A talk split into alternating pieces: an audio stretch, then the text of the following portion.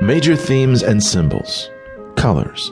Death observes colors rather than paying attention to the dead and the survivors. In the beginning of the novel, he describes three encounters with Liesel during which he sees the colors of the Nazi flag white, black, and red. Words. Throughout the novel, Liesel learns of the power words have over people's emotions and behavior. She realizes that Hitler's words and propaganda can compel people to commit horrible acts of cruelty but she also sees that her reading aloud in the bomb shelter can provide comfort to fearful people. Cowardice.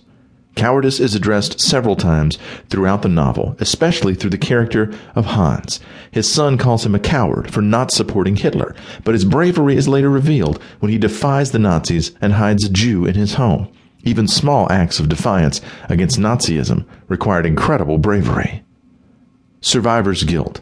Several characters experience survivor's guilt. Liesel experiences it following her brother's death and the realization that her parents are most likely dead. Max experiences survivor's guilt as the result of his family being killed while he is in hiding.